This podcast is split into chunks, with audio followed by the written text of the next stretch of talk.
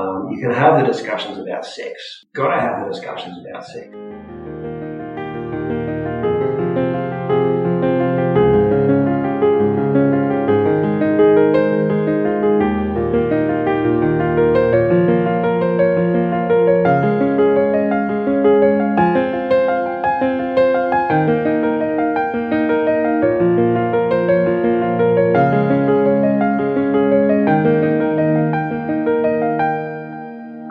Welcome to the Little Picture Podcast. It's great to have you along.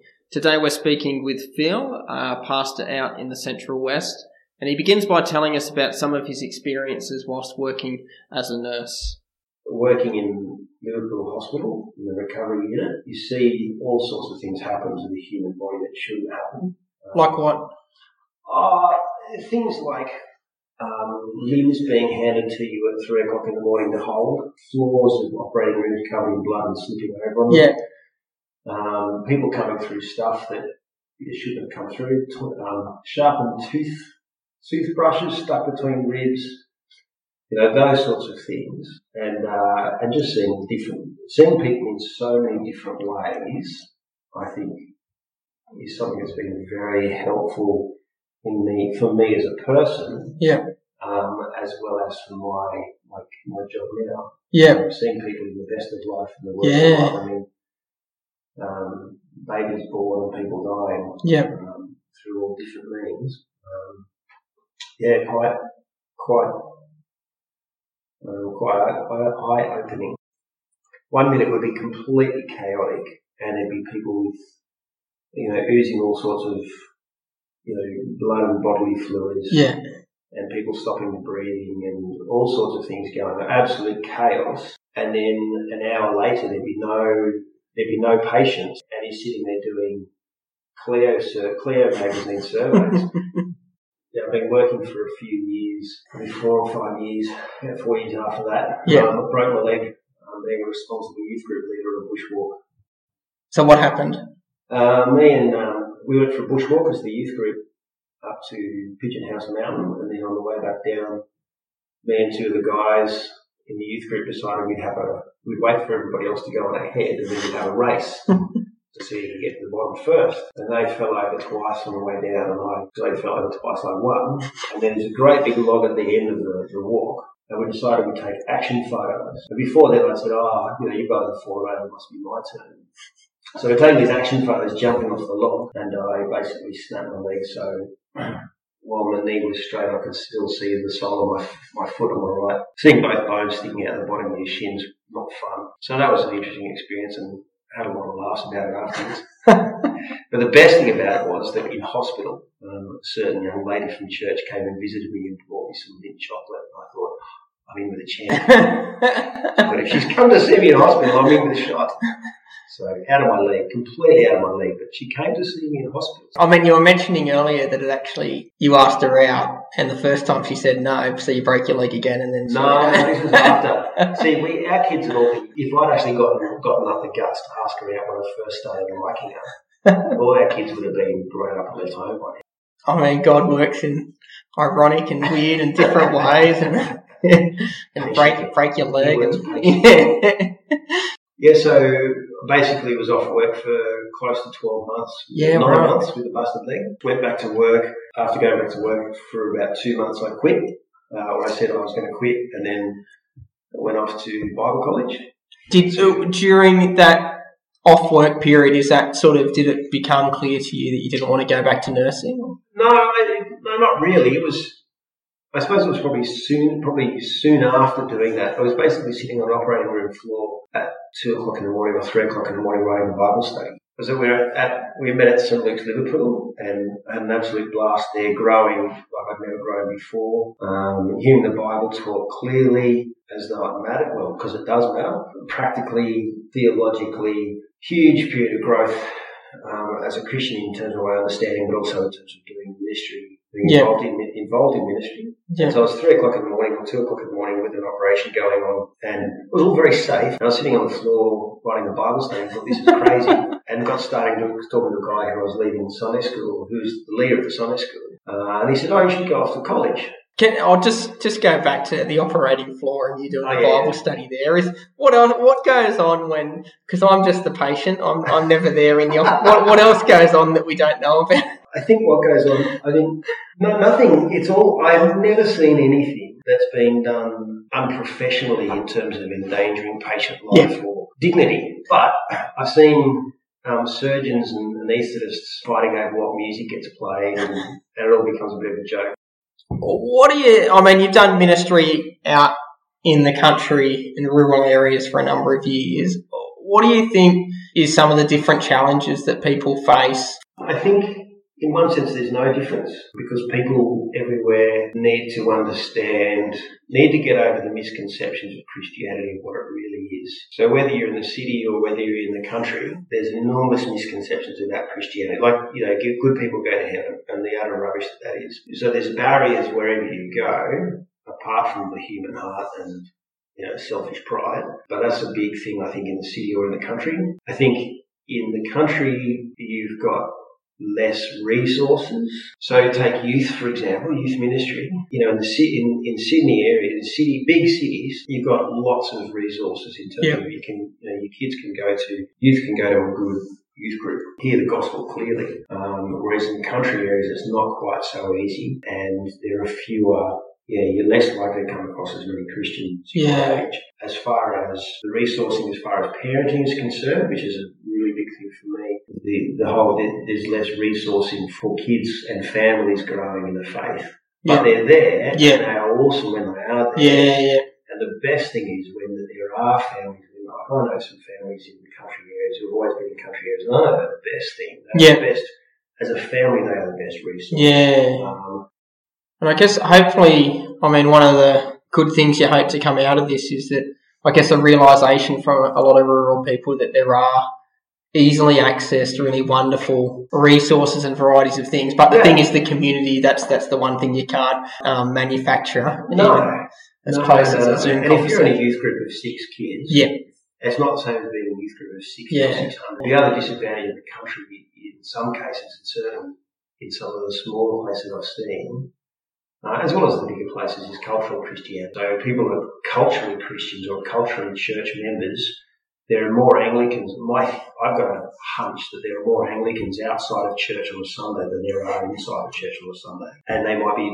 I'd be willing to bet that they're more Anglican than Christian um, because it's a cultural thing. Too often there's cultural Christianity, con, um, consumer Christianity, Mhm. convenience Christianity, we need Yeah. conviction Christianity. yeah, and that's that's hard. I guess that that cultural Anglicanism Yeah. exists.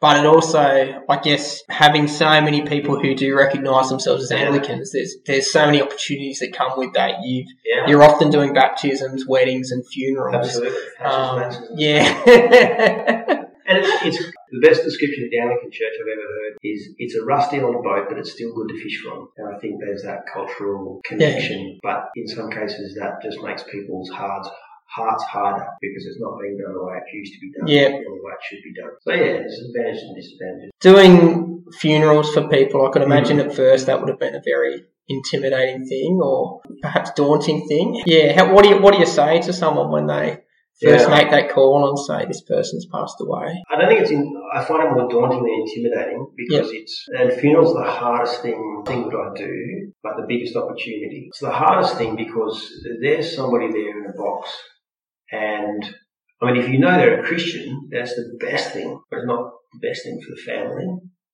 But as far as an opportunity is concerned, this is awesome because you can say blatantly and, and not just blatantly, but with great gusto and Yeah. joy that death has not defeated this person because they're with Jesus. And Jesus defeated death and their trust was completely in him alone. So, you know, that's awesome. What about you? Mm. Because there is death staring you in the face. We can live our lives as though everything's going to be fine, but the last crunch, what then? It's tough when um, the, the thing I find hardest about it is when people say, "Oh, well, they're in a better place," or oh, "They're at peace now." And so it took me a long time to try and work out what to say. And especially when, and so I, I generally don't say much or anything at all when they say that, but it's particularly hard when they say, "Oh, they're in a better place, aren't they?" Now, if I don't know that they're a Christian, Yep. or if I'm hearing from a family that they're not, Yep. then I'm not going to agree with them. Yeah. I think true hope is the best thing, and false So what what do you thing. say? I, I just I don't. Yeah. I just leave it Yeah. sometimes an awkward silence. Yeah, yeah. And then let your message speak for itself. Yeah, and so I think it's always a case of saying maybe that's one area where being in the country is easier in terms of being able to tie in a person's life with the life of Jesus. It's Yeah. often easier. So if they're doing sheep work, well, hey, that's easy. Uh, if they're a wood, if they're a woodcutter or something Yeah. like that, well, you know, the best work that Jesus ever did was with wood. It was on a cross. Mhm. So there's always the message of hope to the people who are in the pews, Yeah. and let them, with the help, God willing, Yeah. let them join the dots. Yeah, Not join the dots themselves, but let them worry about themselves first and the Yeah. cameras in the box. yeah, Um, because there it is, death is in- staring in their face, and what are you going to do? We get, we get, we, we're running around doing all sorts of stuff, but not taking care of eternity is the most uh, gut wrenchingly Hmm. horrific thing um, to, to, to have happen. Often when people have a friend that's parent has died or Yeah, they've had someone close to them died, there's this feeling from there's this feeling that I don't know what to say. I don't know how to don't know how to comfort them. I don't know how to be a good friend. Based on your experiences, what would you advise to people who who are trying to help their mate who's had gone through a rough patch like that? I mean, I think I think that the best thing is just to be with them. Like when, like in, terms of you know, when I've faced grief at various points, just being, just having a mate who we don't even have to talk about it, but you just go and do normal stuff. Yep. That is the best. That is such a good thing. That's awesome. Hmm. You're a dad now of uh, of three teenagers. Being a dad is awesome. Um, I think I never. I don't know about you, I never stressed about anything until I had kids. I was so laid back. I was horizontal. Vicky, my wife, she used to before we had kids, Yeah. she used to often say to people, "I don't think I've ever seen Tom grumpy," Yeah. and I used to just wear that as a badge, badge of honour. But yeah. uh, for some reason, I haven't heard that for about seven years. yeah. No. And it's, I mean, it's an awesome thing. Not just a great thing and a fun thing, but it is like it's full of awe that here's this new life, Yeah. this new soul. That's, oh my god. Yeah. And I'm responsible for Yeah, it? Are you kidding me?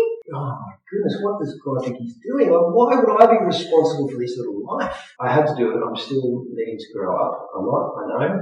I think it's, it's fair to say that the biggest regrets of my life have me, be, have been me being a bad dad. Have you got an oh. example you can share at all that you can think Oh, of? just shouting at the kids. Yeah.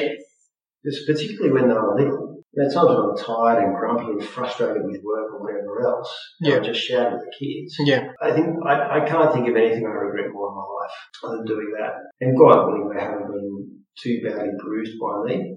So I think, but but at the same point, in terms of it's it's awesome, it's fun. I was thinking the other day when Paul talks about lots of things to do with family, like the Apostle Paul talks about lots to do with family. A lot of things that he knew to talk about, obviously God inspired.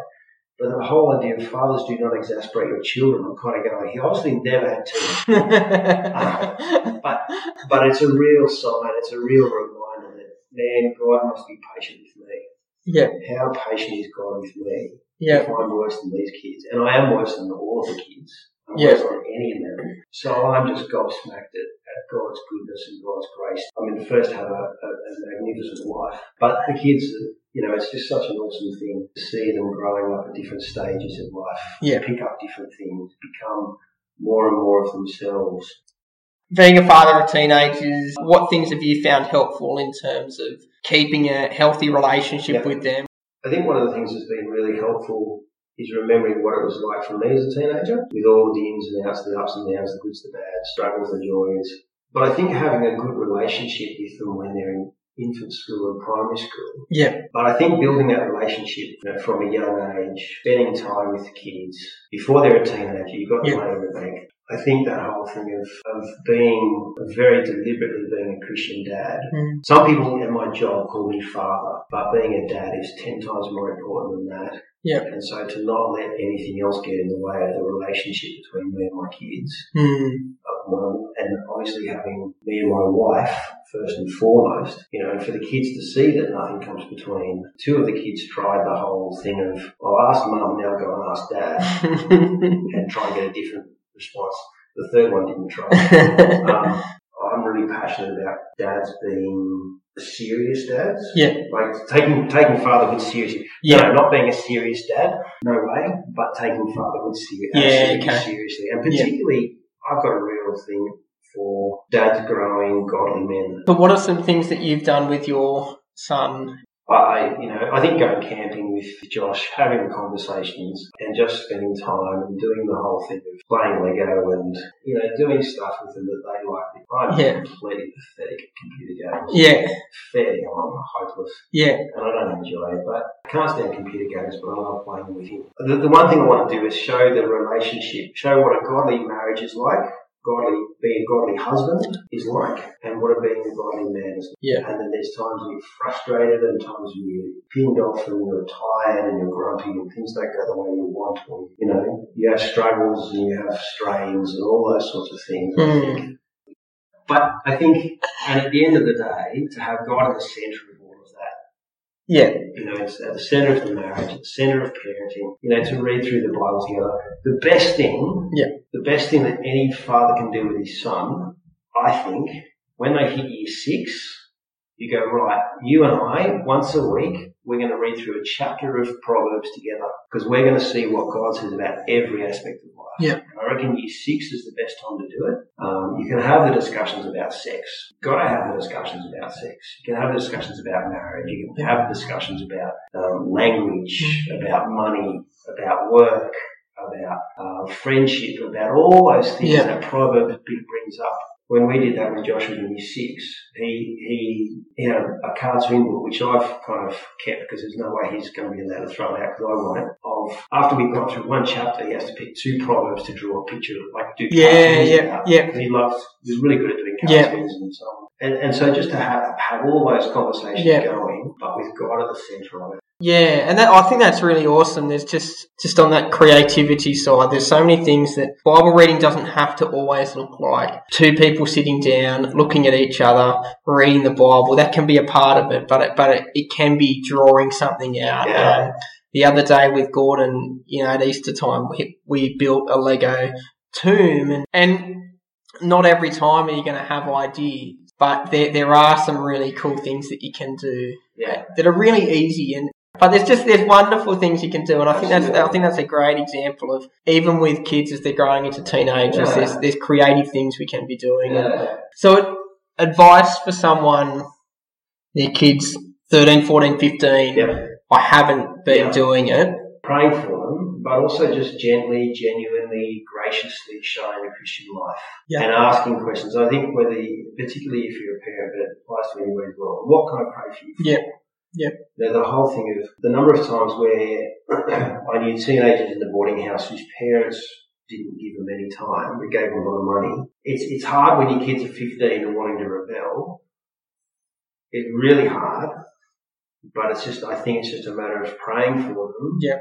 not just praying for them, praying for them absolutely first and foremost, but that then they will know that that you love them and you care for them. I think wherever we can, you know, talking, walking along the road together on the doorpost of your house, all those little bits and pieces, I think that's kind of the best thing. As much as you can have a conversation with them, Yeah. um, and I think churches don't realise just how tough it is being a parent of a teenager today.